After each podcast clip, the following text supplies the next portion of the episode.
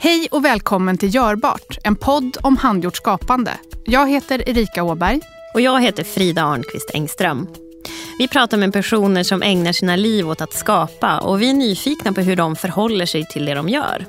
Vi vill sätta ord på det görandet, inte i termer av rätt eller fel. Det handlar inte heller om fint eller fult. Det handlar om varför och hur deras drivkrafter och processer ser ut. Det här avsnittet görs på uppdrag av Föreningen för svensk hemslöjd och är en del av projektet Möjliggörare som vill lyfta hantverket bakom hantverket. Alltså de och det som gör det möjligt att slöjda. Projektet genomförs med stöd av Nämnden för hemslöjdsfrågor.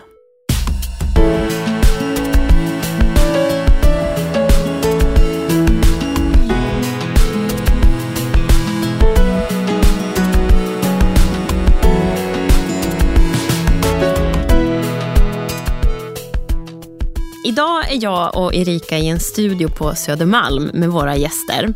Kerstin Neumüller och Eva Berg. Hej Eva! Hej! Berätta, vem är du och vad gör du?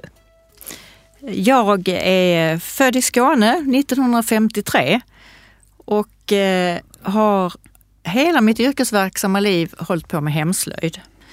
Både före min utbildning på HV skola och hela tiden efter.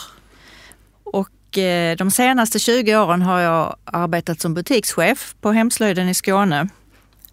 Parallellt med detta har jag fördjupat mig i skånskt yllebroderi på olika sätt, i olika infallsvinklar och haft kurser sedan 1993 i yllebroderi. Jag räknade ut att jag har nog eh, mött minst tusen stycken olika elever som jag har förmedlat det här till.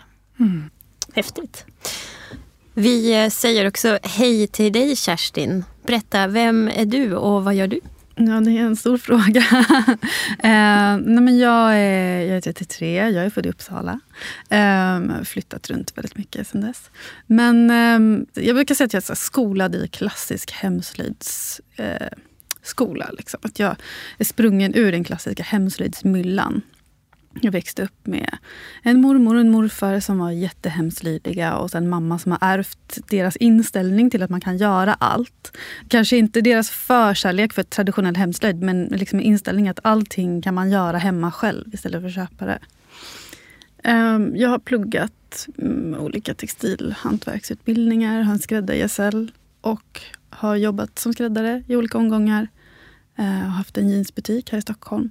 Och nu så bor jag i Mellösa utanför Flen och kommer precis släppa min tredje hantverksbok. Som kommer, den kommer handla om vävning. Mm. Mm. Alldeles snart ju. Precis, mm. alldeles om några dagar. Mm. Roligt. Mm. Och du håller ju också en del kurser, eller hur Kerstin? Ja, jag tänkte säga det. Ja. Jag bara, kan inte ni säga vad ni vill att jag ska vad ska jag presentera? Jag håller kurser, ja men precis. Så just nu är jag, jag är egenföretagare. Mm. Eh, och i mitt egenföretagande består i att dels släppa böcker, hålla kurser baserat på böckernas innehåll och eh, faktiskt slöjda och sälja mitt hantverk. Mm. Mm. Så det har ni ju lite gemensamt, just kursutbud eller kurserna. Ja, mm. kurserna har ju mm. varit jättemycket i hela mitt liv sedan jag blev färdig med utbildningen. Jag har ju aldrig slöjdat för yrkesverksamhet eller för att sälja någon slöjd. Utan jag har ju mer haft den här eh, förmedlande rollen med slöjden. Så jag har inte behövt försörja mig på att jag skulle producera egna saker. Mm. Och jag har ju också eh, haft slöjden med mig sedan barndomen med en mormor och en farmor som slöjdade, en mormor som broderade, en farmor som stoppade strumpor och en mor som gjorde nästan allting. Och jag har alltid fått möjlighet att göra vad jag ville och ta, hand, alltså ta tag i de här materialen och liksom fri tillgång till textilier och eh, blev uppmuntrad att hålla på och greja själv med händerna och vara kreativ. Det har alltid funnits liksom som en naturlig del. Jag har aldrig tänkt på att det var slöjd jag höll på med när jag var yngre och var barn. Det där är ju spännande för ni berättar ju båda om att det är en en känsla av det här kreativa självförtroendet som jag och Frida brukar tycka om att prata om. Att det är någonting som ni har fått med er hemifrån i någon mån. Och det där kan man ju fundera ganska mycket på vad det är som gör att man känner att det är möjligt och att det är så det går till, att man gör själv. Jag tänker att vi kommer säkert komma in på det senare, men det är roligt att ni båda nämner det. För vi har ju bjudit in er hit idag utifrån att ni är just möjliggörare, alltså de som gör det möjligt för andra att slöjda och ägna sig åt handgjort skapande på olika sätt. Och när jag säger det ordet, och, det är ju en fråga egentligen till dig också Frida, men vad, vad, vad tänker du på Eva när du hör ordet möjliggörare? Vad, mm. Den funktionen? Först tänker jag på att, att man förmedlar någonting, man delar med sig.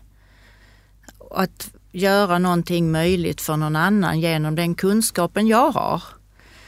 Men det kan ju också vara att man eh, får något ekonomiskt bidrag som gör att det är möjligt för någon att, eller för mig att utveckla någonting som jag inte hade kunnat om jag inte hade kanske fått ett stipendium eller fått något annat ekonomiskt bidrag.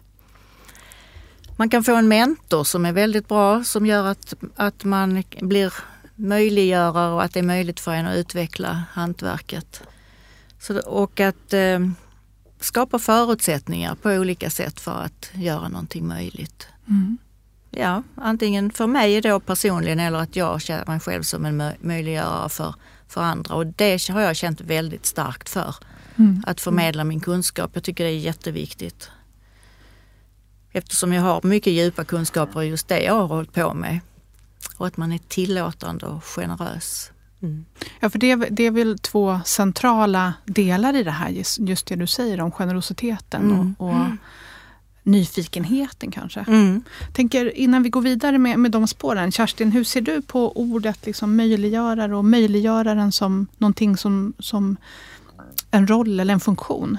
Ja, men jag har också funderat lite på det. Jag, först så, så ser jag framför mig någon som öppnar massa dörrar i en korridor åt någon annan. Mm. Alltså att jag som möjliggörare kan gå och öppna dörrarna och visa folk. Ja, här finns det här. Jag kan berätta om det finns en hel, men som i min roll som om jag har jeansbutik, då att jag kan berätta för hemslöjdsvärlden att det finns en, en jättestor subkultur som är jätteintresserad av väv. Men på ett helt annat sätt än vad ni är. Mm. Och så att kunna öppna den här dörren mellan de här två.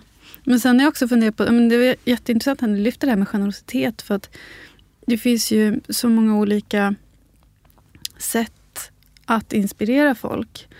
Eh, och man kan ju lära sig saker av folk som är jätteogenerösa också.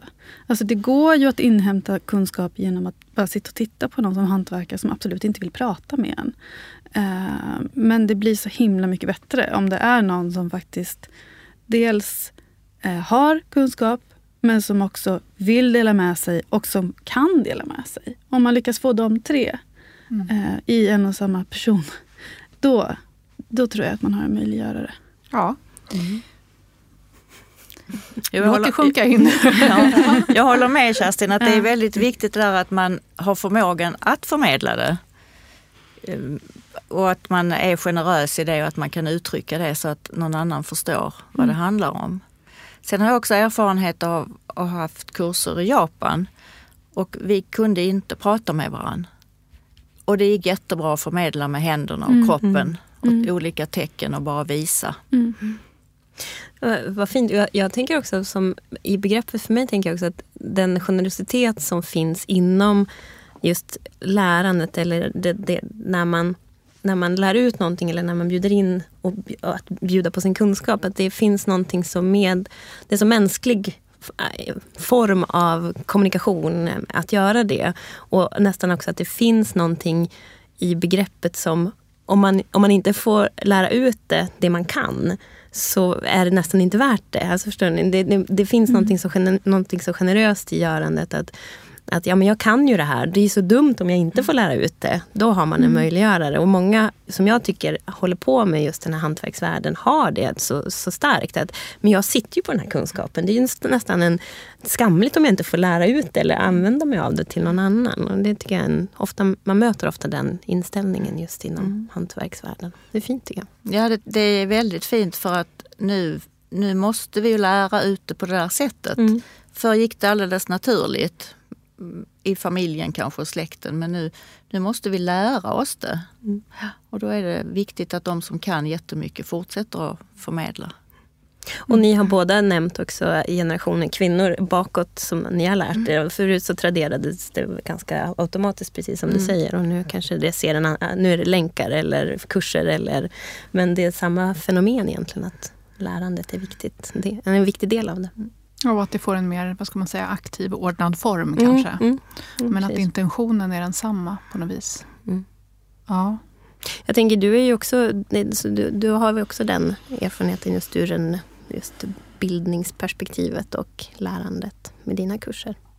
Jo men absolut och jag kan känna att det, det mm, finns ett eh, ska man säga, ett demokratifundament i det här också som har att göra med vad en tradition är och vilka det är som bär den och, och, och hur för man en tradition vidare. Och jag är av den fasta övertygelsen och det är jag inte alls ensam om, om att tradition är inte något som är färdigt. Det är ju någonting vi gör eh, och vi står ju mitt i det. Och om man kan förmedla den stoltheten av att vara en del i att föra vidare en tradition, att utveckla den, att förvalta den.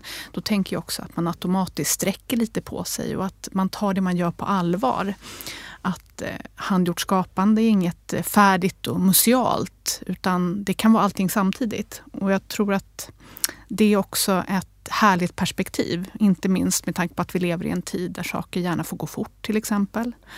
Och att eh, mycket av det som ger oss eh, kvaliteter med handgjort skapande har med andra värden att göra.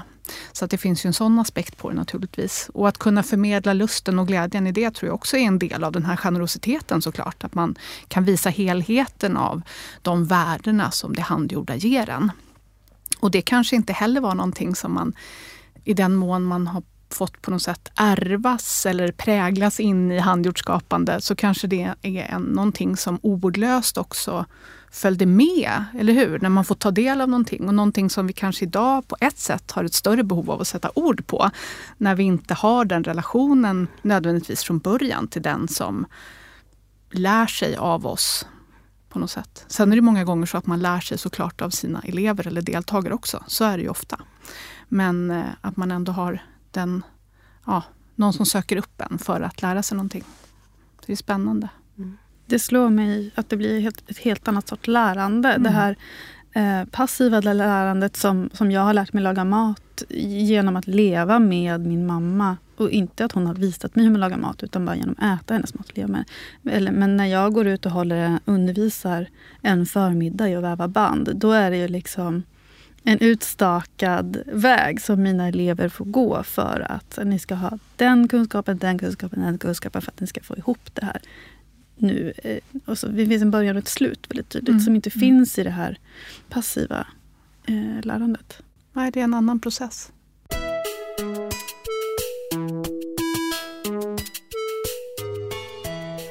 Nu pratar vi om er som möjliggörare utifrån att ni är personer. Ni är ju här i egenskap av personer. Men möjliggörare tänker jag, det kan ju också vara ett sammanhang eller en plats eller en tidsperiod. Det vet jag att många nog skulle säga att det var den där tiden när jag var student eller när jag gick den här utbildningen eller när jag var i det här sammanhanget. Att det också kan vara en möjliggörande eh, period av ens liv. Är det det som kanske kallas för formativa år? Jag vet inte riktigt. Men jag tänker, eh, kan börja med dig Kerstin. På, kan du se själv på vilket sätt du är en möjliggörare? Är det någonting som, för nu har du ju fått tänka lite på det här begreppet. Vi brukar ju prata om både förebilder och du pratar om gesällen där man, man kan bli mästare inom saker. Eh, och, och jag tycker det där är intressant för att jag ägnar mig mycket åt stickning och det är ju ganska nyligen så att man har kunnat bli mästare inom stickningstekniken. Sådär. Men du har ju också en skrädderibakgrund som av tradition har varit anknuten till skrå. Där finns ju en sorts, vad ska man säga, naturlig tanke om att man kan vara mästare. Men jag tänker utifrån det här förebildsmöjliggörar-aspekterna, vad har du för tankar kring det? Alltså det, det är verkligen inte så att bara för att man är en mästare på någonting så är man en möjliggörare. Det finns ingen direkt koppling mellan de två rollerna. Nej. Bara för att man är jäkligt bra på någonting. Att man, man är generös eller att man släpper in andra eller att man vill att andra ska lära sig. Men det är jättemånga som vaktar på sitt hantverk. Som, som inte vill lära ut det. Min egen roll, jag ser det lite som, jag brukar prata om att det är som en tårta. Um, att jag har som en stor tårta och jag vill jättegärna dela med mig av den. Men jag kommer inte gå runt och knacka på dörrar och bara ta lite tårta. Det är någon som bara, jag är laktosintolerant. Jag bara, ta tårtan i alla fall. liksom. eh, utan det är så här, jag har den här kunskapen eh, och jag lär jättegärna ut den till de som vill komma till mig och lära sig. Och det gör ju att jag får ett... Jag är skitdålig på att övertyga folk om att de ska lära sig någonting. Jag har liksom inte den kapaciteten. Eh, utan det som jag är bra på det är att lära ut saker till folk som vill lära sig. Mm. Eh, det som jag kan. Och, eh, och det gör jag jätte, jättegärna. Det tycker jag är väldigt, väldigt fint. Det är väldigt fint att se folk gå från så här, åh vad fint, till att säga, jag kunde. Liksom. Mm. Det tycker jag också är en, en av de härligaste upplevelserna med att ha kurser. Att, att eh, många kvinnor som jag har på mina kurser har ju kommit för att de, eh, de vill så gärna men de tror jag kan nog inte. Jag tyckte inte om slöjden. Jag har inte gjort någonting sedan jag slutade skolan. Och det var aldrig bra nog och det fick alltid sprättas upp. Mm. Men att, eh, att få dem att hitta ett sätt att brodera som de känner att de känner sig trygga med och att, de, och att det duger. Och att det, um, det är inte så, så petigt som det var förr utan man, man, man gör på sitt personliga sätt precis som man är, har en egen personlig handstil. Och att få dem att liksom inse det och uppleva det och eh, känna sig jättenöjda och tillfreds, det är ett, något av det bästa med att ha kurser. Men kan du i det läget, Eva, ehm, också möta dem i, alltså, själva förmedlandet uh, av den kunskap som du har? Möter du dem där de är eller kan du liksom ta med dem och så kom nu, nu går vi. Kan du lära dem någonting som de kanske inte visste själva att de var mottagliga för? Alltså... Ja, det, mm. det, det, tycker jag. Jag, mm. jag. jag, möter varje elev där de är mm. och eh, många är ju räknande brodöser, alltså korsstygn och har aldrig sitt fritt broderi och få dem att eh, upptäcka det och eh, se att de kan det också och att det kanske passar dem ännu bättre. Det är ju en, en liten väg man får gå och få dem att förstå detta. Mm. Men eh, de blir alltid jätteglada och nöjda. Och, mitt mål är ju inte att få nya experter eller att de ska fördjupa sig jättemycket men att, att ge dem förmågan att, att göra så att de är nöjda och att det blir bra nog. Mm. Jag funderar lite på det som du säger, och den här rädslan. Liksom. Och det möter jag också mycket när jag är ute och ska undervisa. Folk kommer och säger till mig, ja, ja um, jag gillar också det här men jag är inte lika bra som du. Mm. Uh, och jag, jag, jag tror att en, en riktigt bra möjliggörare, att det kan vara en person som dels är eh, entusiastisk. Det tycker jag nästan är det viktigaste. Jag har mött så många människor i mitt liv som inte kan ett skit om vad jag håller på med. Men som är jätteentusiastiska kring det som jag håller på med. Och som, som har andra kapaciteter som de kan liksom erbjuda mig. Och som bara, ja. Och som får mig att känna, ja ah, just det, och nu får jag jättemycket bra idéer. Att de kommer in med energi. Mm. Eh, men också att man, för mycket i hantverk det finns väldigt många som tävlar. Om vi säger till exempel i yllebroderi. Nu känner jag inte till den världen så mycket så jag kan faktiskt inte ens säga några namn, nämna några namn. Men jag gissar att det finns ju, det finns ju människor i alla hantverkskategorier som vill vara bäst och som tävlar. Och jag tror inte att det blir någon bra möjliggörare då, utan jag tror att en bra möjliggörare är en lugn och trygg person som kan, som du Eva, säga Alltså som kan vara så lugn och trygg i sitt eget hantverkande. Som kan säga, jag gör så här, andra kan göra så här. Att man inte måste hålla sig så hårt i de här rätt och fel grejerna för att man själv inte känner sig trygg mm. på ämnet. Liksom.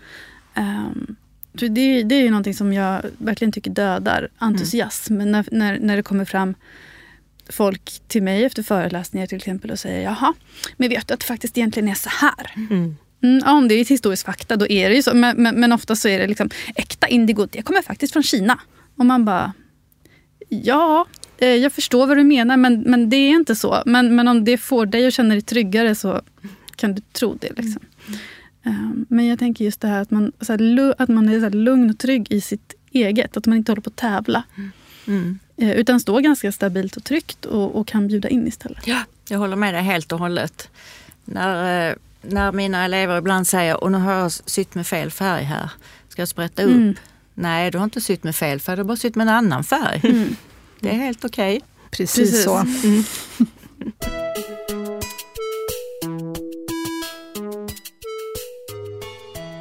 Eva, finns det någon person eller något sammanhang som har varit en möjliggörare för dig? Det kan vara flera också. Man ja, det, det, kan vara flera. Alltså, ett sätt att, att, att någonting blir möjligt är ju att man får en anställning. Mm. Mitt första arbete inom hemslöjden, den anställningen var eh, på hemslöjden i Skåne och då var det i Malmöhus län och det var Kerstin Maritsson som var butikschef där då. Och då kom jag direkt från utbildningen på ettåriga väven och bara frågade henne muntligt om jag fick börja jobba i butiken. Ja, det kan du, sa hon. Alltså det var, det, det var ju liksom mitt första jobb på hemslöjden och jag ville jobba med det. Så att det var ju en, en stor möjlighet för mig. Och sen eh, efter att jag hade gått på HV så eh, flyttade jag tillbaka till Skåne och eh, då kontaktade Ann-Helén Olsson mig som var hemslöjdskonsulent eller som är hemslöjdskonsulent i, i Skåne och frågade om jag ville inventera det skånska yllebroderiet och arbeta med det. Och det ville jag. Så att det var ju också en möjliggörare att jag fick detta projektet. Och sen, sen har det rullat på så. Men var det tack vare Ann-Helén som du kom in på det? Eller hade du intresserat dig Jag, jag hade, gjort det förut, mm, mm. intresserat mig för mm. det. För att jag hade ju arbetat på hemslöjdsbutiken i Malmö och var intresserad mm. av det redan då. När allting var platt och hette bonad och hängde på väggen. Så att, eh, vi började ju, det har ju liksom utvecklats mycket. Mm. mm. Men sen var det här stora projektet som jag riktigt gick på djupet och det var ju så fascinerande och folkkonsten är, är ju så intressant. Mm. Vad häftigt. Det måste ha varit en ja. jättespännande resa. Ja, mycket. Det var, det var, eh, ja, och jag håller fortfarande på att ta fram mönster efter gamla originalbroderier till hemslöjden. Kul. Mm. Och man kan nästan säga att traditionen blir som en möjliggörare också i att vi liksom har någonting att hålla oss i. Att historien, kunskapen bakåt, vad man har gjort tidigare, hur man kan förhålla sig till den traditionen idag. Det blir också någonting som som möjliggör någonting som ja. man vill göra nytta av eller ta vägen någon. Om man, till, om man får tillåtelse. Ja, att, man, man får, sig. att man får möjligheten mm. att få kontakt med de här föremålen mm. och den traditionen. Mm. Ja, det var precis, jag hade samma tanke mm. som du Frida där och att, att jag kan uppleva att ibland blir vissa föremål i en samling en, en möjliggörare mm. för en. Att man kan få upp ögonen just för ja, men att det här med rätt och fel inte är så som man kanske mm. trodde när man känner sig lite ängslig och man inser att så här kan man göra eller i mötet med en annan tradition. Jag får väl eh, citera Täpp-Lars här igen att det som är mest det som kan få igång en många gånger är liksom likheterna mellan olika traditioner och olikheterna inom en tradition. Och så där kan det ju verkligen vara när man stöter på en, en udda fågel i ett föremål eller någon rolig lagning eller det här allra mest använda och någon som har löst ett problem liksom med den.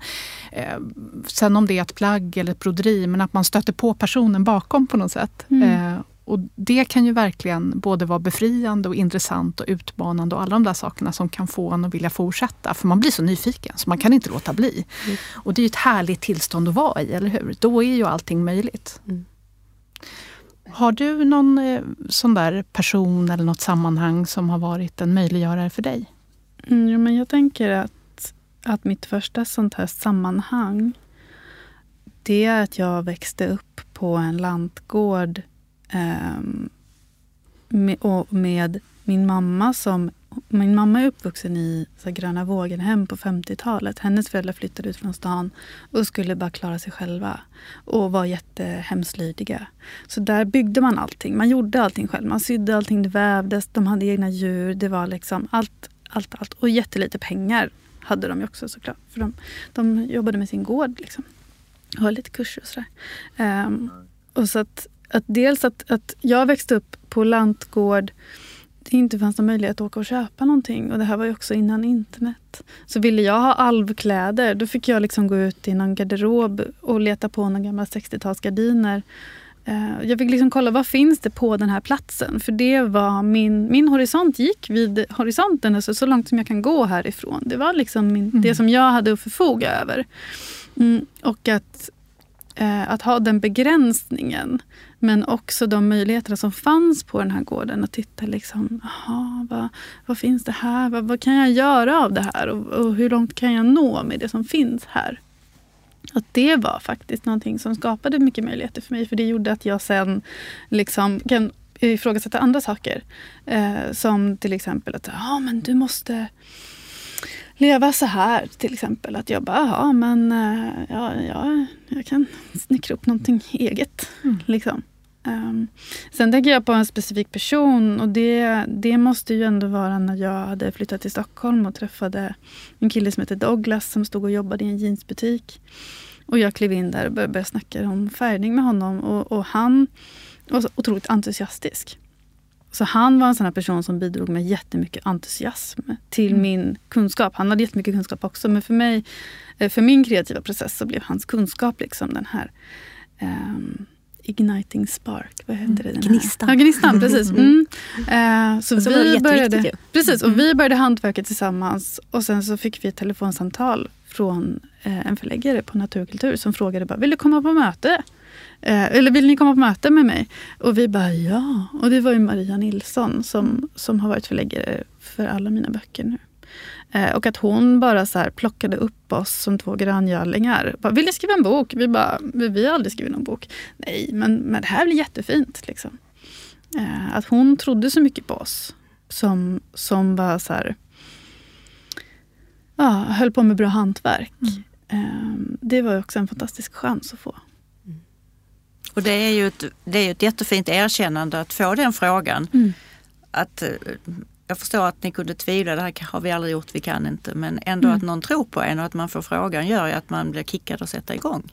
Precis, och vi mm. kände väl lite så. Vi bara, men gud, vi vet inte hur man skriver en bok. Men, men nu kommer det liksom någon och lägger ett bokkontrakt i vårt knä. Då, då skriver man en bok. Då gör man det. Liksom. Uh, det, är bara, det är bara att sätta igång. På något sätt. Mm. Och då kanske vi kan lägga till erfarenhet och tillit till den här listan över möjliggörarens mm. egenskaper. Att man, att man vet utifrån sin erfarenhet att det här kommer att lösa sig. Mm. Alltså oavsett om man är förläggare tänker jag eller om man är kursledare. Man vet att det här är bökigt just nu för du ser inte hela det, det är dimmigt här på Precis. grusvägen. Ja. Men när den lättar så kommer du se. Ja. och det, det är nog eh, helt avgörande många gånger, mm. eller hur? Och det kommer ju med erfarenhet. Ja. Att man har gjort någonting som är lite luddigt i slutet men man vet att det här ordnar sig, jag behöver inte tänka på det nu. Nej. Ett stygn i taget, en maska i taget ja. brukar jag säga när ja. folk blir sådär överväldigade. Mm. Att det är bara en mm. maska i taget. Mm. Det är det som är det fina. Jag tänker också på, eh, Eva, du har ju ett, eh, ett långt yrkesliv i, i, inom hemslöjdens tjänst och yllebroderiets tjänst kan vi säga. Kan du se någon, något tillfälle där du har varit eh, inspiratör eller viktig för någon eller i något sammanhang där du själv haft den möjliggörande rollen? Ja. Det är säkert många tillfällen ja, tänker jag. Alltså, men... dels, dels alla eleverna som, som har funnit lusten i brodera men jag har också utbildat, eller ja, haft elever som numera undervisar i yllebroderi. Och det känns ju också jättefint att några stycken har liksom varit så intresserade och blivit så duktiga. Det är bland annat Elin Jantzy mm. som eh, har kurser eller haft. Men det, det känns ju också viktigt att få över det till yngre personer. Fint. Ja, och jag tänker också på min erfarenhet av, av sådana här möjliggörare som jag ser runt om mig. Det är många gånger just att man, man kanske har haft den här relationen lärare-elev vid något tillfälle. Men det går ganska fort över i att bli ett ganska kollegialt samtal för att man är så himla nyfiken själv. För, för mig så har några av mina viktigaste möjliggörare varit eh, lärare på folkhögskola. Och det börjar ju bli över 20 år sedan nu, men jag kan känna deras nyfikenhet av vad jag erbjöd, vad jag kom med för frågor och ställa till materialet och te till tekniken, det gjorde att även om de förmedlade jättemycket kunskap till mig så var det direkt så tydligt att det jag kom med var viktigt. Och jag tänker att det där är en kvalitet som jag ser otroligt starkt hos er, men också att det är en viktig del i det hela. Nyfikenheten och generositeten, att de är så tätt förknippade. Och jag tänker du Kerstin, nu nämnde vi inte det så mycket initialt, men du började ju göra något hyss här. När, när var det som bandgrinds slussportarna öppnades fullständigt. Ja, nej men det, det är ett och ett halvt år sedan. Det är ett och ett halvt år sedan. Ja. Det som hände då Mm var att du började tälja bandgrindar. Du kanske hade gjort det innan, men det var då vi förstod vad du höll på med. Nej men det var, det var när, när, när corona kom. Så, eh, för jag har liksom ganska taskiga lungor. Så att jag åkte ut till landet och, och, och isolerade mig i några veckor. Och eh, så följde en en i en vårstorm. Och jag spann mycket. Jag, går, jag jobbar mycket i olika cykler. Just då så spann jag mycket garn. Och när man spinner garn, jag spinner väldigt tunt garn.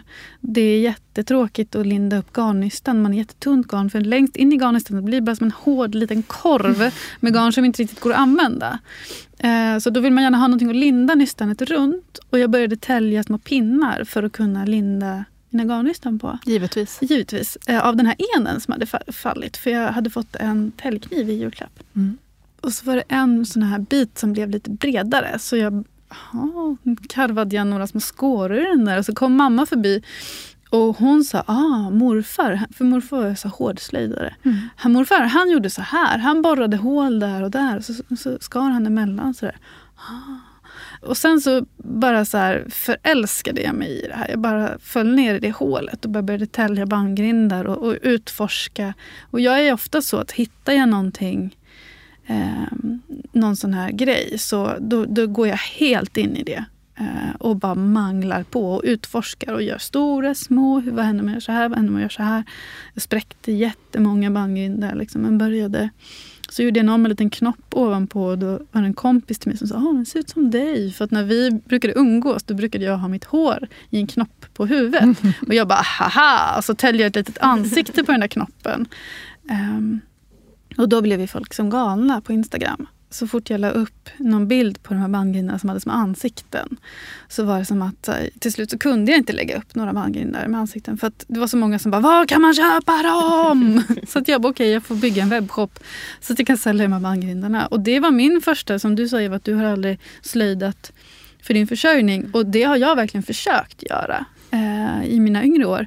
Men blivit väldigt bitter och trött och accepterat att det kan man inte göra. Det jag kan sälja det är, är kunskap, alltså kurser kan jag sälja. Men, men jag var som inte, jag, är jag har sagt jättelänge, jag är inte intresserad av att sälja slöjd. För jag är inte intresserad av att diskutera priset på min tid. Om jag måste ägna tid åt att försöka övertyga folk om att det här är bra, nej men då skiter jag hellre i det. Men med de här bandgrindarna har det varit som att folk bara vad kostar de? Jag måste få köpa en, jag måste få köpa en. Och nu är det ju ett, men, ett år sedan min, jag byggde min webbshop. Mm. Och det är fortfarande så att så fort jag lägger upp bandgrindar så tar de slut på en kvart. Men jag lägger upp mellan 10 och 20 stycken. De är slut liksom, Mm. nästan direkt. Mm. Och det är ju jättekul och jätteoväntat. Mm. För mig som liksom hade givit upp på tanken på att sälja slöjd på det sättet. Mm. Varför tror du att det är så? Jag säljer ju eh, mest till USA. Jag säljer mest till USA, ganska mycket till Europa, lite till Australien, lite till Norge. Mm. Och ganska sällan, eller ganska sällan, nej, jag ska inte säga. Jag säljer några till Sverige varje gång jag lägger upp handgrindar. Jag, jag Mm. brukar lägga upp dem i grupper, liksom, så 10-20 stycken. Eh, men det, kan, det är ganska vanligt att det är så här, men det var en till Sverige idag. En till Sverige, en till Norge, resten i USA. Mm. Eh, och i USA har man en helt annan syn på hantverkets värde. Och man har också en helt annan syn. Alltså man har, eh, eller kan säga så här, det finns många amerikaner som har en väldigt personlig inställning till hantverk. Det är väldigt förknippat med deras historia. Eh, så jag tror att de, de som köper bandgrindar av mig i USA, de är svenskättlingar. Och de ser det här som ett uttryck för liksom, den gamla världen. Och de vill väva band. Och de är dessutom sugna på att väva band. Men det är jättemånga som har köpt bandgrindar av mig som inte kan väva. Som, som bara, hur använder man den? Sen när man väl har fått den. Så jag tror att det blir som en talisman på något sätt. Jag tror att det blir en symbol. Då löste du det hela genom att skriva en bok om hur man använder den. Exakt. Alltså, Ja, precis. För jag, jag Mm. insåg att så här, antingen så måste jag, jag, jag ringde min förläggare och bara, alltså jag måste göra ett skrivet material kring att väva med de här. Så antingen så skriver jag en pdf och lägger upp som, som nedladdningsbar pdf på min hemsida. Eh, och det kan jag göra. Men är ni intresserade av det här? Och min förläggare bara, ja, är det någon annan som håller på med det här? Jag bara, ja, absolut. Jag kände liksom inte till någon som väver band på bandgrind. Eh, men jag kände att jag får de här frågorna så himla mycket. Liksom. Och sen så expanderade vi boken till att handla om att väva på ryggbandsvävstol också. Så att boken, boken handlar om att väva utan vävstol. Men man väver allt från liksom så smala traditionella band till bredare vävar som typ eh, kökshanddukar. Och då kommer man ju upp lite i skala också. Ja, men jag tänker att någonting i just det förhållningssättet till tekniken eh, tror jag är en del i att du i allra högsta grad är en möjliggörare inom bara precis det här området, förutom allt annat. Mm. Eh, för jag kan se att den glädjen och nyfikenheten som du eh, förmedlar inför den här jättevackra bandgrinden som är vacker för att du var tälten, mm. men att du laddar den med så mycket kärlek och omsorg och inspiration Eh, men också vad man kan göra med det och att du gör vävningen lättillgänglig och viktig. Att man tar mm. det på mm. allvar. Jag tänker att det är så otroligt viktiga kvaliteter i det här. Eh, och bara hur du pratar om bandgrindarna. Och det, jag tänker det är också en jättestor del i att vi ville bjuda in dig Eva hit idag. För att, att benämna glädjen man själv känner inför det man gör. Eh, att man kommer aldrig känna sig helt färdig. Det, det, är inte samma sak som att känna att man inte behärskar någonting, snarare tvärtom. Eller hur? Mm. Att man, man, ju fler såna här eh, föremål eller tekniker som man bekantar sig med och när man får möjlighet att fördjupa mm. sig, då förstår man ju att det, här, det fina med det här är att det aldrig tar slut. Mm. Ja. Mm. Men också det här att som du har gjort nu Kerstin, nu har du öppnat bandvävningsögonen på många människor. Mm. Någonting som man aldrig hade tänkt på eller funderat över eller nu vill många lära sig det och tycker mm. det är jättehärligt.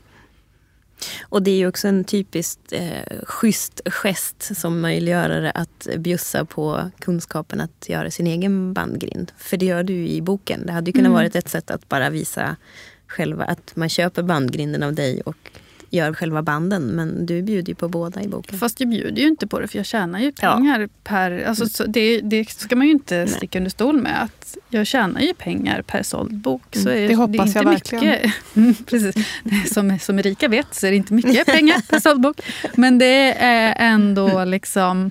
Att för att jag ska kunna leva det här livet där jag inte behöver gå till fabriken klockan åtta på morgonen. Eller ja, liksom, jag behö, jag, att jag ska inte behöva ha något annat jobb.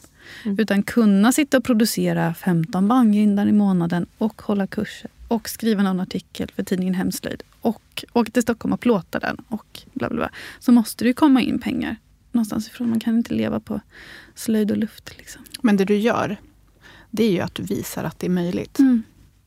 Och jag tänker att det är helt centralt avgörande.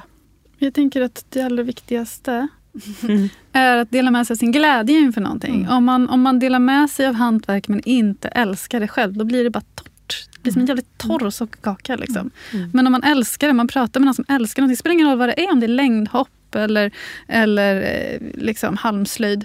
Någon som älskar det här, då blir det intressant och man blir sugen på att testa det själv.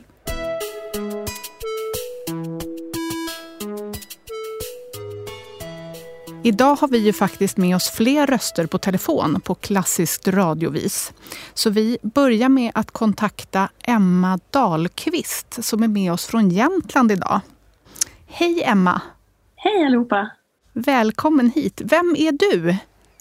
Eh, jag är utbildad textildesigner eh, och arbetar både som det men också som eh, slöjdare och konstnär. Och jag Ehm, man kan väl säga att mitt huvudfokus de senaste åren har varit väldigt mycket på ett material, eh, vilket är björknäver. Och på olika vis eh, testar jag det genom de här olika yrkesrollerna. Jag brukar tänka att det också är någon slags också så förmedlare av kunskapen om, om björknäver också. Genom att skriva böcker och hålla kurser och, och så vidare också i materialet. Just det, för det är ju både böcker böcker och utställningar. Mm. Eh, och du utforskar materialet som sagt på olika sätt med, med olika tekniker och, och, varianter. Och jag tänker att vi pratar ju om möjliggörare här idag. Hur kan du se att du är en möjliggörare? För det är ju den egenskapen som vi har bjudit in dig, tänker jag. Mm. Eh, det är ju ett väldigt så här, stort och maffigt ord, skulle jag vilja Eller säga. hur? Som man, som man, så här, det är inte någonting man så tillskriver sig själv. Eh, eh, bara sådär, skulle jag säga själv. Men, eh, eh, men om man ändå skulle prata eh, om det så, så tänker jag att det, det jag eh, vill och intresserar mig för i, mitt, yrkes, i min yrkesroll är väl att dels liksom en, en bevarande av Eh, en slöjdtradition men också ett så här, utmanande av den. Eh, och för att se liksom hur, hur, man kan, hur man kan röra sig i ett material eh, från dåtid till samtid till framtid någonstans. Där. Eh, och blanda det på olika sätt. Och jag tror det, det är kanske därför jag också jobbar ganska fritt i eh, dels med konstnärliga projekt men ibland testar näven mot mer industriella eh, situationer och, men också liksom förmedlar kunskap genom att hålla kurser i traditionell slöjd och sådär.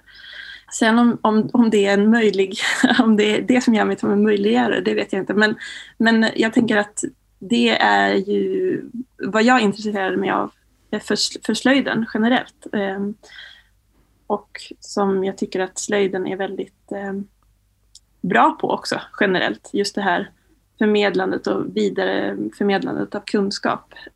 Och att fortsätta det är ju att möjliggöra för slöjden. I allra högsta grad. Vem eller vad har varit din möjliggörare? Vad har gjort det möjligt för dig att ägna dig åt nävret och slöjden så som du gör idag? Det är ju en, en rad olika saker såklart. Um, där tänker jag ändå att grunden väldigt mycket är i min, min utbildning och ehm, det, den kunskap som jag har fått med mig där och det liksom eh, självförtroendet i ens yrkesroll som jag har fått med mig där. Eh, via både de lärare jag haft och eh, mina medstudenter. Liksom. För jag, jag kanske ska säga, jag är utbildad eh, textildesigner på Textilhögskolan i Borås bland annat och också Högskolan för design i, i i Göteborg, HDK.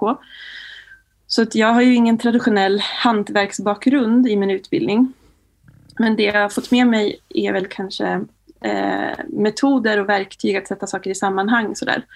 Eh, och lärandet om skapande processer eh, på olika vis. Eh, och sen har väl jag genom eh, kontakt med, eh, med slöjdare som till exempel Karin Lundholm har jag haft mycket kontakt med. Hon har ju eh, liksom varit en möjliggörare för mig att förstå liksom att man också kan arbeta med näver någonstans på något vis. Alltså, att, att komma i kontakt med, med andra eh, professionella slöjdare så man ser, eh, man ser möjligheterna i, i vad man kan, hur man kan eh, arbeta som det. Hur kom du i kontakt med nävret? Det gjorde jag under min, under min masterutbildning. Så att jag började arbeta med näver ur ett textilt perspektiv, det kan man säga. Eh, och jag har väl under liksom min uppväxt så har min familj har alltid liksom slöjdat eller liksom arbetat på olika sätt med, liksom, på hobbynivå med slöjd. Och bland annat min farmor har arbetat väldigt mycket med näver. Och jag, det var aldrig någonting jag lärde mig av henne men jag hade liksom hennes, hennes eh, slöjd, slöjdande med mig i hela min barndom. Och samtidigt som jag började min masterutbildning så gick hon också bort. Och då fick jag ärva massa av hennes både ofärdiga och färdiga eh, näverföremål. Och jag tror att det kanske liksom undermedvetet gjorde att jag, att jag liksom snappade upp det, just det materialet. Och sen började jag jobba med näver och sen var jag fast. Men jag tycker det, det är så roligt Emma med dig för att just med nävret, man förknippar ju verkligen dig med just materialet näver men eh, du har ju så mm, generöst experimenterat med, eller materialen i, i sig är ju så viktiga för dig. Det, har man, det förstår man ju utifrån det du gör med framförallt nävret och att du får det att likna eller experimentera, ställer det mot olika andra eh, material och sådär. Så jag kan tycka att dels att du är eh, i, den, i, i det samtal vi har idag om just möjliggörare, att du verkligen har den, den rollen. Men också att det känns ju som att materialet för dig kanske är en möjliggörare. Nu kanske jag tolkar dig lite, men, men det är verkligen eh, den, den förkärlek för olika material som du har tycker jag är en väldigt fin eh, nyfikenhet och drivkraft. Kan det stämma? Ja, men när du säger det, absolut. Eh, det, men det är det ju i allra högsta grad. Alltså, jag drivs väldigt mycket och intresserar mig väldigt mycket för, för materialitet och vilka som kan vara framtidens material och vilka har varit material och liksom hur ska vi hur ska vi förhålla oss till materialitet, eh, mm. material i slöjdandet överlag liksom i, i den tid vi lever i nu. Mm. Hur, hur skapas en möjliggörare? Hur fyller vi på så att generationer framöver kommer få omges av generösa, tillitsfulla, eh, nyfikna möjliggörare? Är det någonting som du tänker att du har någon framtidsvision om? Just det här med att samarbeta på olika vis och det, alltså våga liksom arbeta med folk som det är väldigt lätt tycker jag, särskilt när man, när man studerar eller sådär, man är liksom och träffar eh, väldigt likasinnade människor som är intresserade av samma saker eh, som en själv, ganska generellt. Liksom, åtminstone när man studerar. Så har det åtminstone varit på de utbildningar jag har studerat. Och så tänker jag att det är jätte, jättefint och jättevärdefullt, men jag tror också att det finns jättemycket i det här att eh, olika typer av kompetenser möts och samarbetar. Eh, tror jag kan vara liksom en väldigt sån stor framtid för att se liksom hur, men hur kan till exempel traditionell kunskap om hur man limmar eh, kan limma ihop eh, näver med sig själv till exempel. Hur skulle det kunna användas inom eh, som ett byggmaterial i byggindustri till exempel? Eller hur kan man liksom hur kan Eh, ett jättegammalt material som, som vi har använt jättelänge som ull, hur kan man använda det på andra sätt och sådär.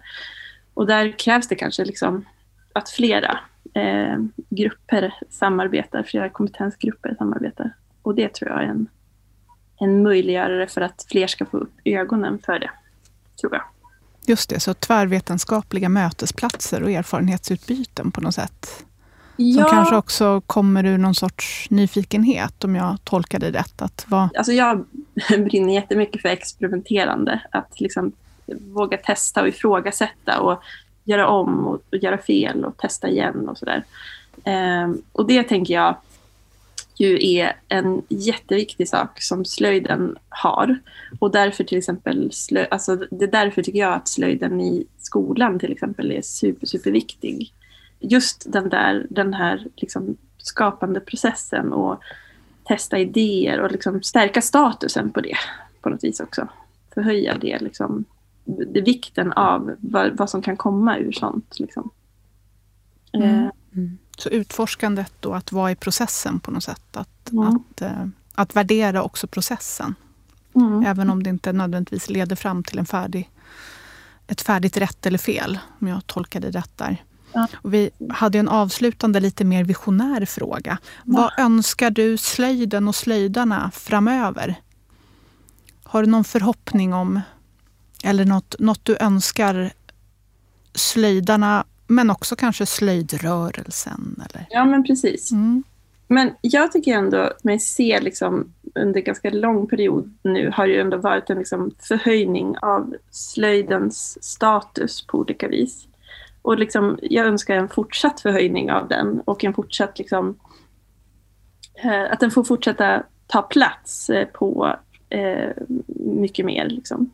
Eh, och med, med mycket mer menar jag väl kanske just att, det också kan få, att man kan få använda alltså slöjden som profession. Att man kan lyfta upp och se liksom hur den kan användas i massa olika sammanhang. Och vilken, eh, jag tänker att det är slöjd för mig som ett förhållningssätt till, till världen på olika sätt. Och så här, hur, man, hur man kan använda det eh, tycker jag vore jättefint om det får liksom lyftas upp och förhöjas.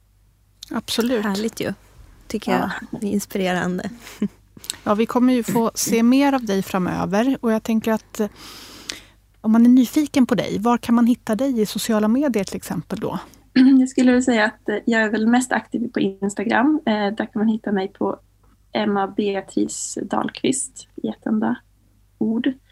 Men jag har också en hemsida som jag just nu är ganska slarvig på att hålla i, hålla i liv, men det är emmadalqvist.se. Men för att se min, min process och mitt arbete så är det mest på Instagram. Tack! Superfint Emma. Jag följer ju Emma på Instagram och jag kan bara rekommendera att alla andra ska göra det också för det är himla mysigt. Mm. Det är ett mysigt rum att vara i tycker jag. Mm. Jag, jag bara tänkte på det här um, när du sa att du hoppas att slöjden kan få fortsätta att ta plats. Att jag tänker också att jag önskar att slöjdare ska få ta sig själva på allvar och bli tagna på allvar också. Absolut. Och Det är ju någonting som jag upplever att du gör väldigt mycket. Att du tar ditt hantverkande. Det är liksom inte så här... Åh, eh, har jag rätt i det eller är det att jag projicerar bara? Nej men det var jättebra att du sa det. För att jag tror att det, det är nog det jag också menar kanske i att ta plats. Att jag tänker att slöjden kan ju ha massa olika eh, funktioner, eller vad man ska säga. Och, och, att det finns liksom, man kan slöjda på hobbynivå och man kan mm. slöjda som en profession liksom mm. också. Och då är det väldigt viktigt att man tar sig själv på allvar liksom i det eh, och ser sig som en som en yrkesverksam slöjdare mm. eller så. Och ja, absolut, det tror jag är jätteviktigt. Och att fler känner att man kan göra. Och det vet jag inte riktigt vad det är som krävs för att, för att det ska bli så. Men jag tror att under väldigt lång period har det inte varit så. Ehm, mm. utan att det är mer än någonting man gör för att det är kul eller sådär. Mm. Och det kan det verkligen vara. Men... Mm. Det kan också vara på allvar. Precis, det. Mm. Jag, jag tänker att det är en stor del till att vi har bjudit in dig idag också. Och, och överhuvudtaget de rösterna som är med idag. Att, att det är en stor del av att vara en möjliggörare. Att ta det man gör på allvar och förmedla det man gör med både nyfikenhet och lust och allvar. Och det är centralt helt enkelt. Mm. Mm. Jag vill tacka dig, Emma, så mycket för att du var med oss idag och delade med dig av dina tankar. Och eh, vi ser fram emot att följa dig framöver. Tack så mm. mycket. Mm. Tack så mycket. Med oss eh, idag har vi också Sara Degerfeld. Hej! Hej! Vem, vem är du och vad gör du? Um, jag heter Sara då. Jag kommer från Lund där jag växte upp eh, med en mamma som producerar läromedel för slöjden. Så det har liksom alltid varit en jättestor del av livet. Men ni vet som man ibland det kan bli när man har en förälder som håller på med någonting så fattar man inte att man också är en del av det där förrän man kommer upp i så tonåren och lite därefter. Eh, och nu jobbar jag som hemslöjdskonsulent så jag, jag fick ju gå i den där banan och jag kom på att jag skulle göra det någonstans därefter. 20 i en situation som jag tänkte att jag skulle berätta för er. Vill ni höra? Ja, absolut. Jag var med i ett internationellt ungdomsutbyte med Thailand i sex månader och um, i det här ungdomsutbytet så var man ihopparad med en thai. Så jag hängde med en kille som heter Tepp eh, i sex månader. Eh, och när vi träffades första gången så kunde vi liksom inte, vi hade inte särskilt många gemensamma ord överhuvudtaget. Men efter fyra, fem månader så Eh, hade vi ett gemensamt språk som vi liksom hade utvecklat. Vi pratade någon slags blandning mellan engelska och thai och svenska. Och då hade jag ett, eh, ett tillfälle då jag tovade med hela gruppen. Och så eh, det blev ganska lyckat. Det var inte så himla jättelätt att hitta saker att göra med en grupp där hälften är från landsbygden i Thailand och hälften är från olika delar av Sverige. Men det blev så himla bra. Och så på kvällen när vi skulle sova så ligger vi i varsin säng i en värdfamilj i Vara på Västgötaslätten och säger Tepsa till mig. Eh, Sala, ja. Uh, you made everyone funny today. Jag tyckte det var så himla fantastiskt att jag hade kunnat göra någonting eh, för hela den här gruppen som, där alla hade haft roligt. Och jag visste ju det också, alla hade haft roligt. Eh, och ehm, ja, det är tio år sedan och nu jobbar jag som hemslöjdskonsulent. Och, och håller i sig?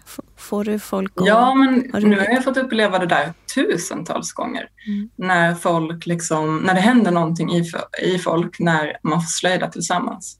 Mm. Fint ju. Mm. Det var, nu, jag tänker att vi har ju, det var ju en väldigt illustrerande historia som, som helt rätt i, i linje av möjliggörare. Och det är därför vi har bjudit in dig, för att det är det vi pratar om idag. Men om vi pratar om rollen som hemslöjdskonsulent, som ju du är då. Eh, på vilket sätt är du en möjliggörare, tycker du? Jag tycker att hela, hela uppgiften att vara hemslöjdskonsulent, det är att jobba med att andra, alltså det är själva, det är min arbetsbeskrivning. Jag ska se till att så många som möjligt i Västra Götalands län där jag jobbar ska få tillgång till slöjden så mycket som möjligt. Mm. Och det där är inte någonting som jag hittat på, det är ju ett politiskt beslut liksom. Där Västra Götalandsregionen via samverkansmodellen tilldelas medel för att eh, det ska finnas folk som arbetar med att folk ska kunna slöjda. Ett väldigt tydligt sådant exempel, eh, tänker jag på djur och odjur. Mm. Jag skulle bara vilja att vi lyfter det lite grann. För det, tycker, det är ju också ett sätt att tillsammans arbeta och slöjda eh, som en del i en, ett, en process. Eh, kan man tänka att det är ett möjliggörande i det också? Det var ju en, ehm, det var ett projekt som uppstod ur något slags vakuum där allt som inte bara vi hemslöjdskonsulenter utan alla andra också hade jobbat med att planera bara ställdes in över en natt. Ni vet ju, ni minns ju.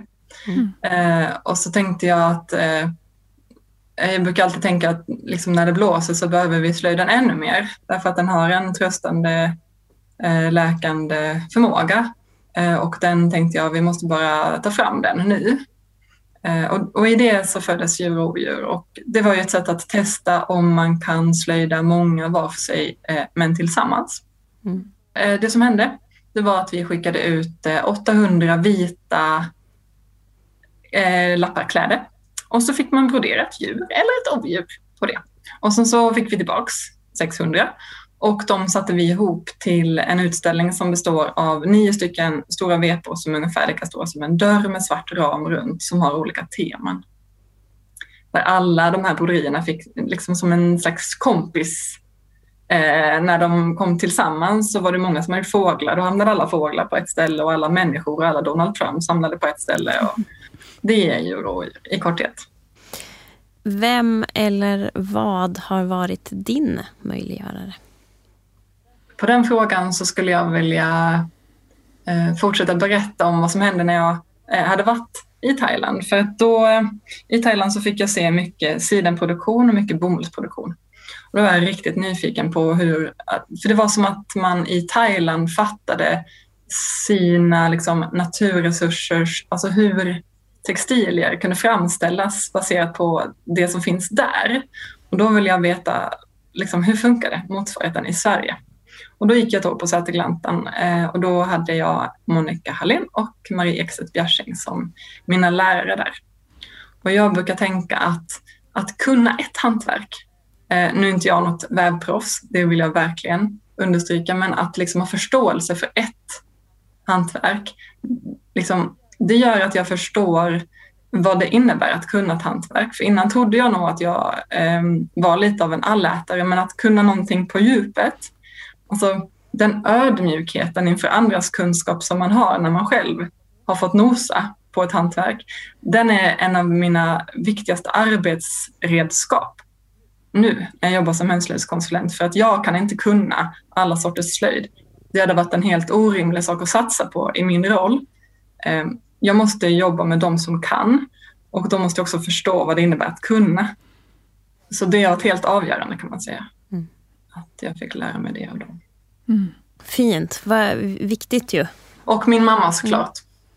Man måste alltid säga sin mamma. Men min mamma har också varit helt fantastisk på eh, tillhandahålla material som hon säger. Jag har inte precis på något sätt tvingat er, eh, men jag har tillhandahållit material. Eh, så det där ehm, att bara alltid finnas i liksom slöjdens värld.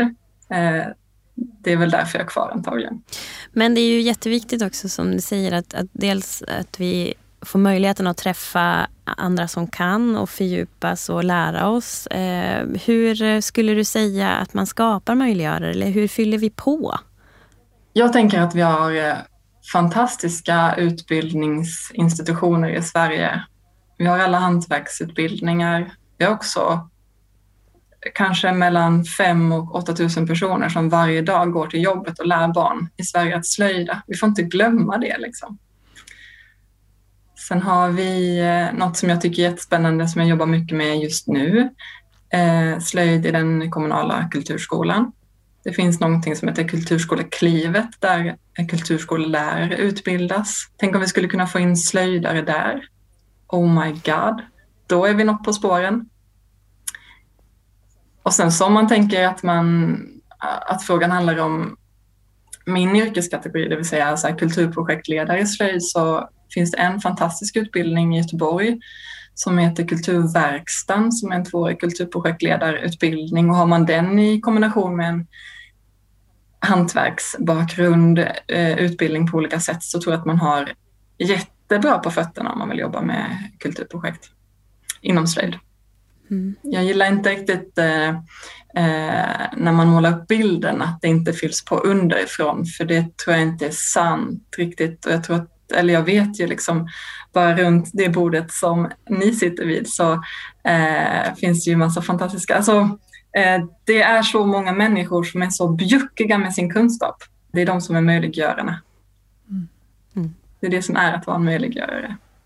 Vi har ju en fråga som är lite mer öppen också som du säkert, säkert har klurat lite på. Den mera, som Erika kallade, visionära frågan om eh, vad du önskar slöjden och slöjdarna. Och jag tänker att det är lite som du har varit inne på tidigare med eh, det bjussiga.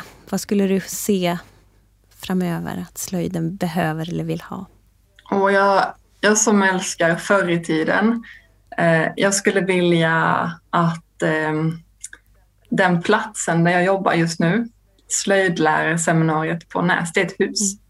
Mm. Eh, där föddes kan man säga den svenska skolslöjden och det är en helt magisk plats där det fortfarande är kurser i slöjd på helgerna.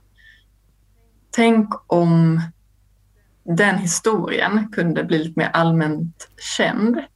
Det är så mycket man har att hämta i kunskap om historien i inspiration. För det som har hänt där är ju att folk har utbildats till lärare i slöjd. Tänk om vi kunde titta lite på hur det gått till och eh, inspireras av det inför framtiden. Ja, det skulle, det skulle vara fantastiskt. Så, så mer tillgång till den platsen kanske. Mm. Ja, inspirerande. Jag, jag, tror också att det är en viktig del att eh, sprida helt enkelt. Sprida mer kunskap, sprida mer förståelse kanske. Och inspirera genom eh, fler gemensamma projekt, precis som du har gjort Sara. Ja, precis. Och, Ehm, den här platsen Näst, och den, det är ju en plats inte bara för liksom slöjdkunskap utan för att träffas och mötas i slöjdandet. Ehm, det är ju en så otroligt viktig del av slöjden. Den manifesteras i den här platsen. Så ja, den vill jag ge till alla. Vi har pratat en del kring det här bordet idag om just eh, bjudandet av den gemensamma eh, gemenskapen i att göra eh, och att det generösa i att bjuda på sin kunskap. Och det känns fint att vi fick höra det från ditt håll också som just den hemslöjdskonsulentens vardag. Mm. Du Sara, eh, om man vill följa ditt arbete och kanske också eh, veta mer om djur och odjur och även eventuellt en kvadratmeter lin, hur ska man få reda på det? Då tycker jag att man ska följa Hemslöjdskonsulenterna VGR på Instagram. Där är vi duktiga på att lägga upp allting som eh, vi har i pipen. Och eh, det finns en fantastisk Facebookgrupp för djur och odjur som man kan gå med i. Och eh, annars är det nog bara att googla. Super. Tack snälla för att du eh, ville dela med dig av både tankar och projekt. Jättefint att ha dig med. Ja, tack. Nu ska jag ånga vidare. Jag ska till Kulturskolan i Kungälv och eh, ja, bereda lin då, som av en händelse. Superbra. Med alla de härliga barnen där. Tack för idag. Tack så mycket.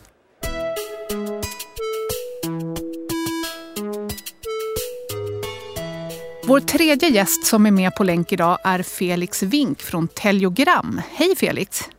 Tjenare Erika! Vem är du och vad gör du?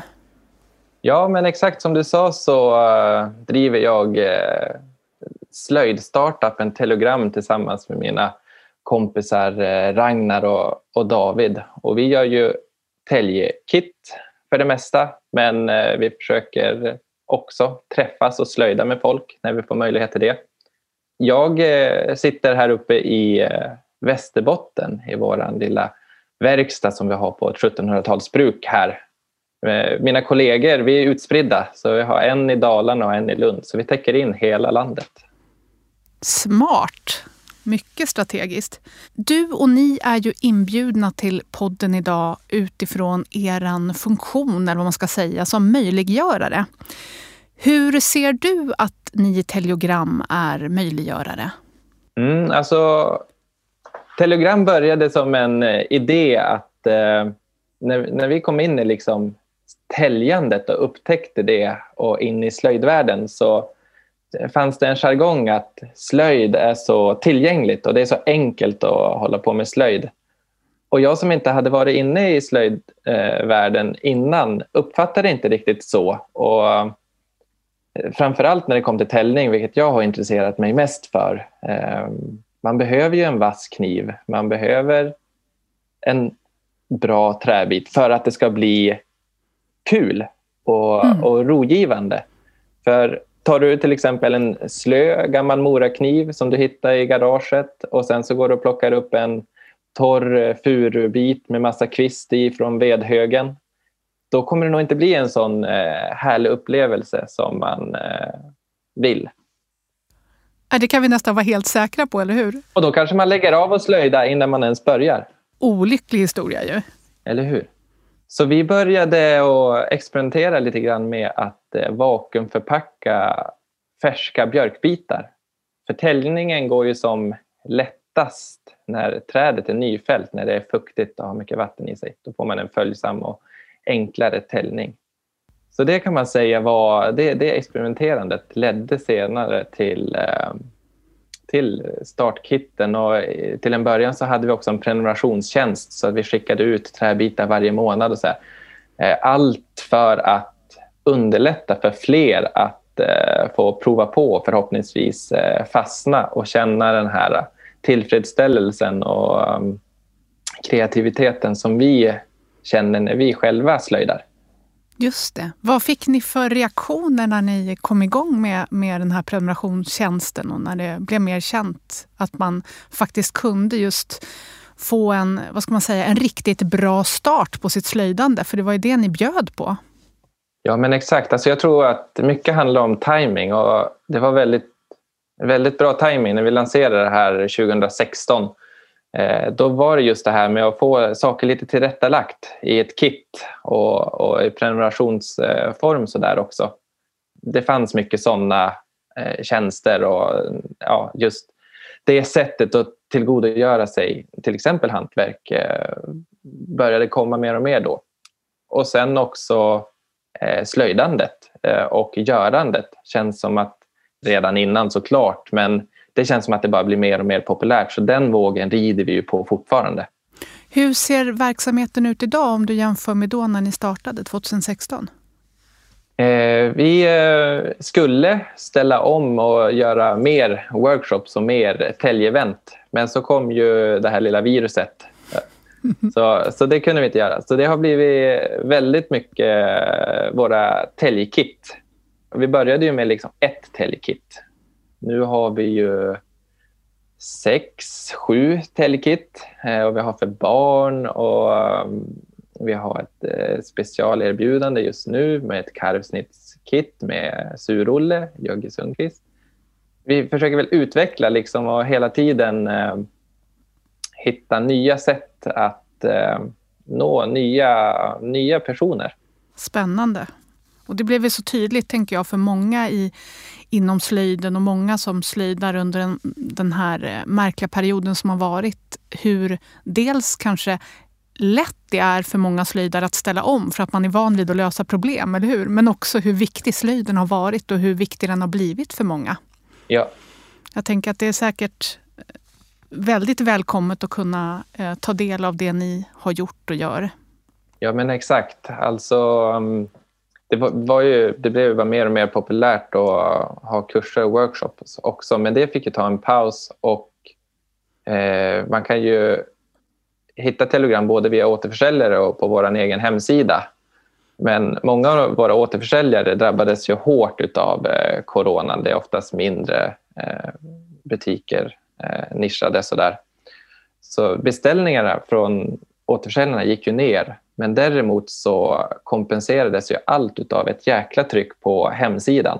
Man märkte mm. verkligen det här att folk satt hemma och hade ingenting att göra. Det var jättetydligt för oss, vilket var jätteroligt. Ja, vad fint.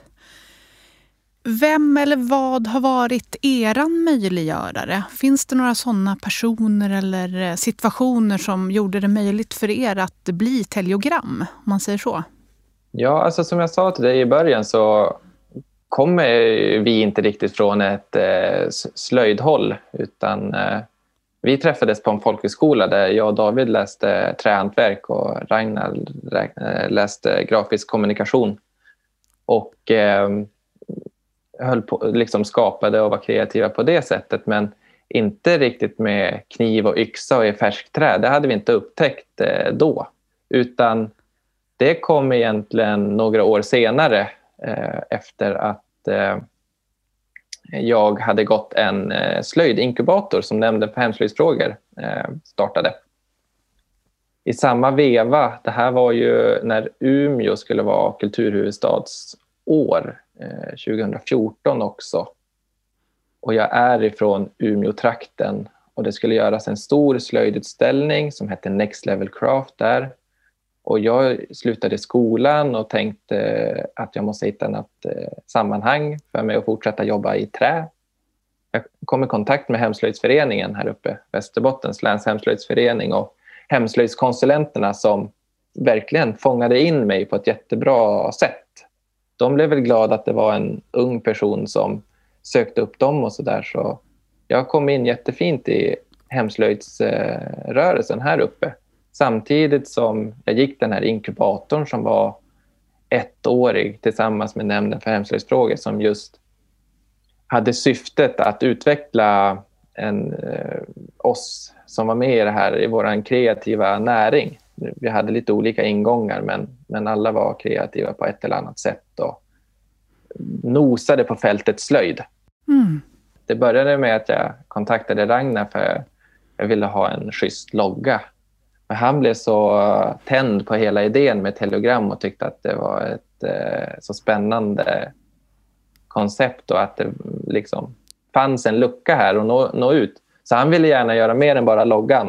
Eh, så, så vi drog igång det där tillsammans. Och efter en, ett, ett roligt år där så fick vi med David på, på tåget också. Så vi har, har kört alla vi tre då sedan eh, 2017.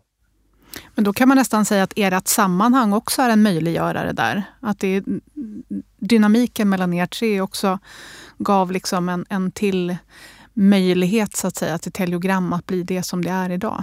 Exakt. Alltså, det var ju nästan tio år tidigare som vi träffades på den här folkhögskolan och ehm, um, Grebbestads folkhögskola. Redan där så fanns det ju liksom en dröm eller en vision. Alltså, tänk om vi någon gång kan göra något tillsammans. Jag tror att folkhögskolor är en riktig möjliggörare när jag tänker efter. Det bara slog mig här när vi sitter och pratar att eh, mm. folkhögskolor, det ska vi inte underskatta. Nej, och det, det leder mig lite in på, på nästa sak som jag skulle vilja diskutera med dig. Och Det är ju just det där, hur, hur skapas en möjliggörare? Alltså hur ser vi till att, att fylla på? För vi vill ju på något sätt att det ska fortsätta finnas sammanhang och människor som gör det möjligt för andra att sätta igång. Ja, men exakt. Alltså det där är ju spännande och jag tror att förebilder eh, är, viktiga. Eh, att man hittar någon som man ser upp till på ett eller annat sätt. Eh, men sen så måste det väl också kännas relevant för, för att vara en möjliggörare så måste du ju själv ha förkovrat dig förmodligen en hel del. Och då måste du ju ha hittat en relevans som gör att du vill lägga ner den här tiden i vad det nu än är för någonting. Mm. Så, så just det och, och kanske den här eh, ja, men för att väcka det här engagemanget, att det behövs att man är kreativ. Alltså det stimulerar någon form av idélösning och kreativitetstänk eh, i stort. Nästan mm. lite entreprenörskap liksom för, mm. tänker jag, det här möjlig, möjliggörandet. Att man, man, går ju in liksom och man breddar ju utöver sig själv. Det handlar ju om mer än bara sin egen skaparlust. Eh, man vill liksom sprida det vidare. Eh, just den där nyfikenheten också, kanske att man vill vara ute, träffa folk på ett eller annat sätt. Det behöver inte vara fysiskt, men just liksom att Ja, jag vet inte exakt. Vad, det, det, är ju, det är ju svårt. Ni, ni är också en möjliggörare, tänker jag, med, med podcasten och många av era projekt. Ja, men tack. Eh, det är svårt att sätta fingret på, eller vad, exakt vad det är. Och det är säkert olika för olika personer också. Jo, sannolikt är det ju så. Ja. Vad önskar du slöjden och slöjdarna framöver? Om man får vara lite visionär. Jag tror eh, det måste bli enklare kanske för slöjdare att försörja sig. Eh, det är svårt att liksom ha slöjd som sin huvudsysselsättning idag. Man måste vara så mycket mer än bara en slöjdare. Man måste vara företagare och marknadsförare och ekonom eh, för det mesta eftersom att det är svårt liksom, att få det att, att gå runt liksom ett litet slöjdföretag. Och det, det är liksom en tröskel kan jag tänka mig. Så trots att eh, slöjd och handarbete och så är så pass populärt liksom i Sverige, många som håller på, så är det ändå svårt för dem som vill ha det som sin huvudsysselsättning. Men där kanske det finns en en möjlighet som jag ser det nu i hela den här uh, omställningen till ett uh, hållbart samhälle som vi faktiskt är inne i nu. Där mm. slöjden inte kommer ges en, en roll, men jag tror att slöjden kan ta en uh, viktig roll om det går att kraftsamla kring det. Verkligen. Och då vill jag säga tack för att du var med och ville dela med dig av dina tankar idag, Felix. Ja, men så himla roligt att få vara med i det här fina sammanhanget.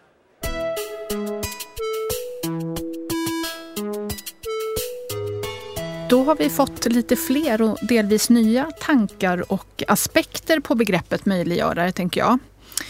Har det skapats några nya tankar hos er? Var det någonting som ni eh, kan reflektera lite kring nu? Eva, är det något du funderar på?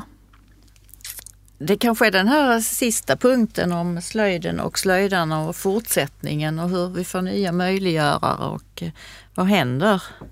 Och jag tänker också på det du sa förut Kerstin om de här eh, subkulturella rörelserna som finns eh, utanför hemslöjden. Ofta får jag frågan vad är, vad är på gång nu inom slöjden och eh, vad, är det någon fortsättning? Finns det några yngre som håller på? Och det finns, det finns ju jättemånga yngre som håller på med slöjd. Jag har inte någonsin sett så många. Liksom. Klart för att det är lätt att få tillgång till det via sociala medier men, men i, i press finns det mycket om yngre människor som slöjdar och eh, det tycker jag är hoppfullt. De knyter sig inte alltid an till hemslöjden och då funderar jag ibland, är det nödvändigt? alla som slöjdar mm. måste ju inte ha någonting med hemslöjden att göra.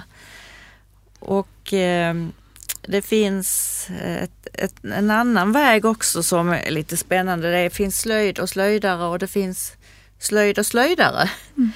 Det är, särskilt under pandemin har ju många människor eh, hållit på hemma men också eh, andra tider så finns det ju mycket kurs, ett stort kursutbud genom studieförbund och folkhögskolor på olika sätt där man kan lära sig olika hantverk. Och många provar på det och för många blir det just nog bara prova på och hålla på lite hemma. Men tar man den första kontakten med slöjden som man inte har haft naturligt så kan det dyka upp guldkorn där också och någon som verkligen fördjupar sig och engagerar sig och blir slöjdare sen. Och båda sorterna behövs tycker jag. Alltså, man mår ju så bra av att hålla på med händerna och vara kreativ. Men eh, det är jätteviktigt att en del utav de här fördjupar sig och blir riktigt duktiga och blir möjliggörare. Kerstin, tänker du? Alltså jag tänker att det som är det allra viktigaste som slöjden kan göra för en person i allmänhet, det är att just få den att känna men jag kan. Så jag menar även om man bara... Men jag, jag har en, en story om en kille som kom in till min butik och som ville få sin skjorta lagad. Och han... Och jag sa, nej men jag hinner inte, men du får göra det själv. Nej, jag kan inte göra det. Jo, men sätt dig ner här så får du nål och tråd Men jag säger precis hur du ska göra. Och så gjorde han det. Och så kom han in några dagar senare. Han liksom, han bara, men så I de kretsar som jag har umgåtts, där måste man vara bäst på någonting om man ska göra det, framförallt om man ska göra så att någon annan får se det. Liksom.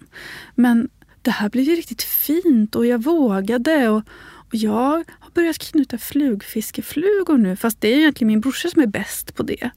Men ah, jag kanske kan göra en massa andra saker också. Slöjden kanske inte är som självändamål viktig. Utan det kanske är den här utvecklingsprocessen och självförtroendet och modet att våga prova på nya saker. Sen kanske det inte är, är jätteviktigt om dina yllebroderi-elever provar på vitbroderi eller franska också. Eh, men att de så här, ja men jag kunde ju brodera på Jag kanske kan snacka lite. Jag kan ju säga bonjour. Jag kanske kan snacka lite med den här personen som uppenbarligen är fransktalande. Alltså för att man får det här, ja men jag prövar grejen som, som många i vårt samhälle faktiskt är lite rädda för. Tänker jag. Och också så när, de, när, när, när folk säger vad händer i hemslöjdsvärlden? Eller vad, vad händer i slöjden? Liksom? Skulle man kunna svara så här, men det är inte relevant. Alltså slöjden är, den finns. Men, men frågan är, vad gör slöjden i de andra? I, alltså vad, vad händer i samhället med slöjden? På vilket sätt implementerar vi slöjden i samhället? Inte liksom vad händer inom den här lilla bubblan, i det här lilla vattenglaset. Utan hur vad gör slöjden i världen? Ja, men precis, mm. precis. Vad har det för plats i samhället? Mm. Det finns ju en aspekt av det där kreativa självförtroendet där. Att känna att mm. man inte bara vill utan att man får också och att man kan. Och att det just är värt någonting även om det inte är perfekt mm. eller det bästa. Och jag kan uppleva väldigt starkt att vi lever i eh, en tid, eh, eller om det är så att det bara är så uppenbart just nu att det är två parallella rörelser. Att å ena sidan så vill vi se någonting i ett två minuters klipp på Youtube och sen kan, kan vi det. Eh, och å andra sidan så kan någonting inte vara värt någonting för att det kommer ta så lång tid för att överhuvudtaget behärska det för att det ska vara värt något. Och att de mm. två känslorna märkligt nog är parallella. Eh, och, och jag kan ofta uppleva när jag möter en grupp eller någon som kanske inte är nybörjare men som just vill fördjupa sig och, och lägga tid på någonting när man inser att där, ja, men nu, nu kom du vidare i din process. Eh, och det kunde du för att du gav dig själv tid. Att det är så mm. många gånger det är bara det man vill säga. Att prova, du får det. Mm. Du ska det, för att du vill det. Och att det nästan kan vara det mest trösterika vi kan göra många gånger. Att du får och du vill, då ska du. Ja, eh, prova, prova, prova. Prova, prova, mm. prova. Och, och jag brukar säga det att jag, det jag är nästan mest stolt av över av allt jag har gjort. Nu låter det som att jag har provat alla slöjtekniker. Det har jag inte gjort, men många. Det är ett litet, ganska skevt om jag får säga det själv, brödfat som jag har flätat i korg. Jag kommer aldrig bli korgmakare. Men jag lärde mig så mycket på det fatet. Och jag är så glad över att jag har gjort det. Men jag fick sån förståelse för processen, sån vördnad. Jag är en otroligt god korgkonsument numera. Mm. Så jag tänker att det finns också en aspekt. Jag pratade om prova på-sjukan för 10-15 år sedan för att jag blev tokig. Jag fick eksem när någon sa sådär, prova på-kurs. Men jag kan också vända på det och se att det finns ett värde för att man får en liten, liten ögonblicksbild av en process mm. som man kan behärska om man ger sig tid. Och ur det hänseendet så tycker jag att det är intressant. Men vi måste också se det fina i att man inte blir surdegsbagare på två minuters film på Youtube.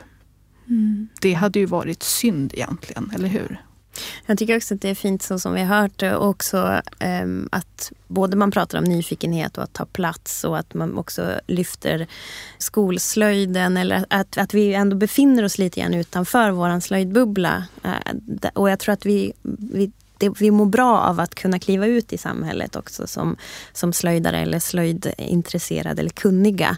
För att där kan vi göra stor skillnad och där kommer vi att kunna eh, visa på mycket möjligheter tror jag i, i framtiden. Och också utifrån att vi har den kunskapen om vad det innebär att behärska en process eller att inte behärska en process, vad, vad vi nu vill göra. Och jag tror att det, har man inte det i sig så är det ganska nya saker att ta till sig. Och vi som då har den kunskapen eller den erfarenheten har mycket att bidra med mm. samhällsmässigt. Så jag, jag hoppas också att den liksom den nyfikenheten finns åt andra hållet från samhällets sida. om man ska säga. Att vi kan möta många nya undergrupper. Eller ja. nya... Och det här att, eh, att upptäcka att man kan klara av att göra saker själv. Mm. Att, eh, att förvärva kunskap. Det är ju inte alla som har vuxit upp som du Kerstin och fått, fått liksom det här med, med att man kan göra allting själv och det är mm. enda sättet att lösa det på. Mm.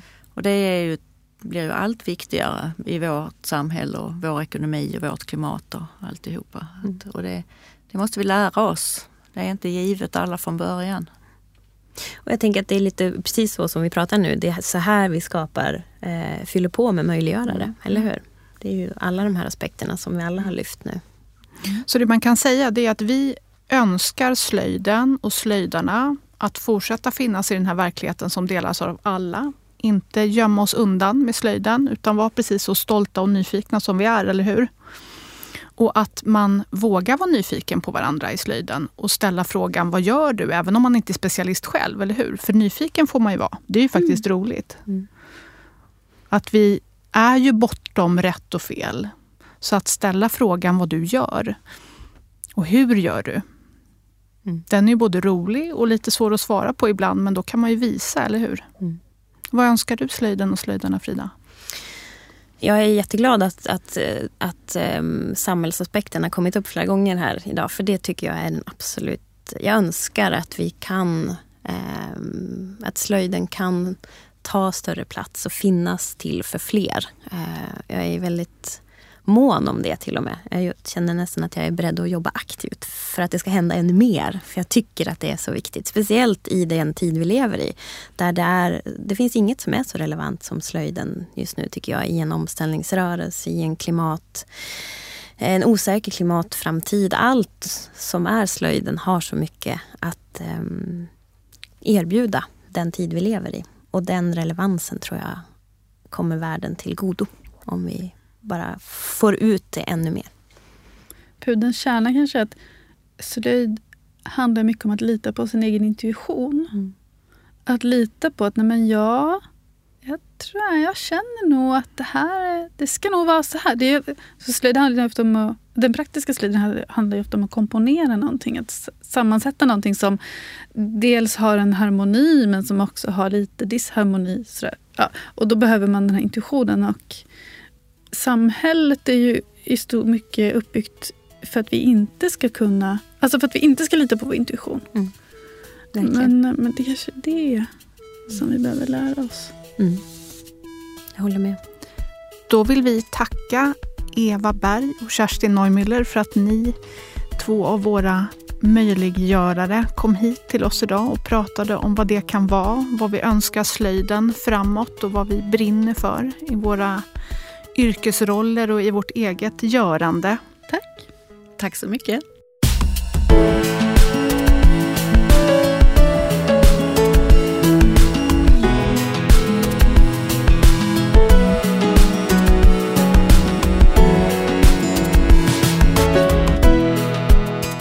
Görbart hittar du i sociala medier, på Facebook under Görbart och på Instagram under Görbart podd. Det här avsnittet är en del av projektet Möjliggörare som drivs av Föreningen för svensk hemslöjd och vill lyfta hantverket bakom hantverket. Alltså de och det som gör det möjligt att slöjda. Projektet genomförs med stöd av Nämnden för hemslöjdsfrågor. Hör gärna av dig med tips, frågor eller funderingar till oss på hejgörbart.se. Tack för att du har lyssnat. Det här programmet görs på Beppo. Beppo. Beppo. Beppo.se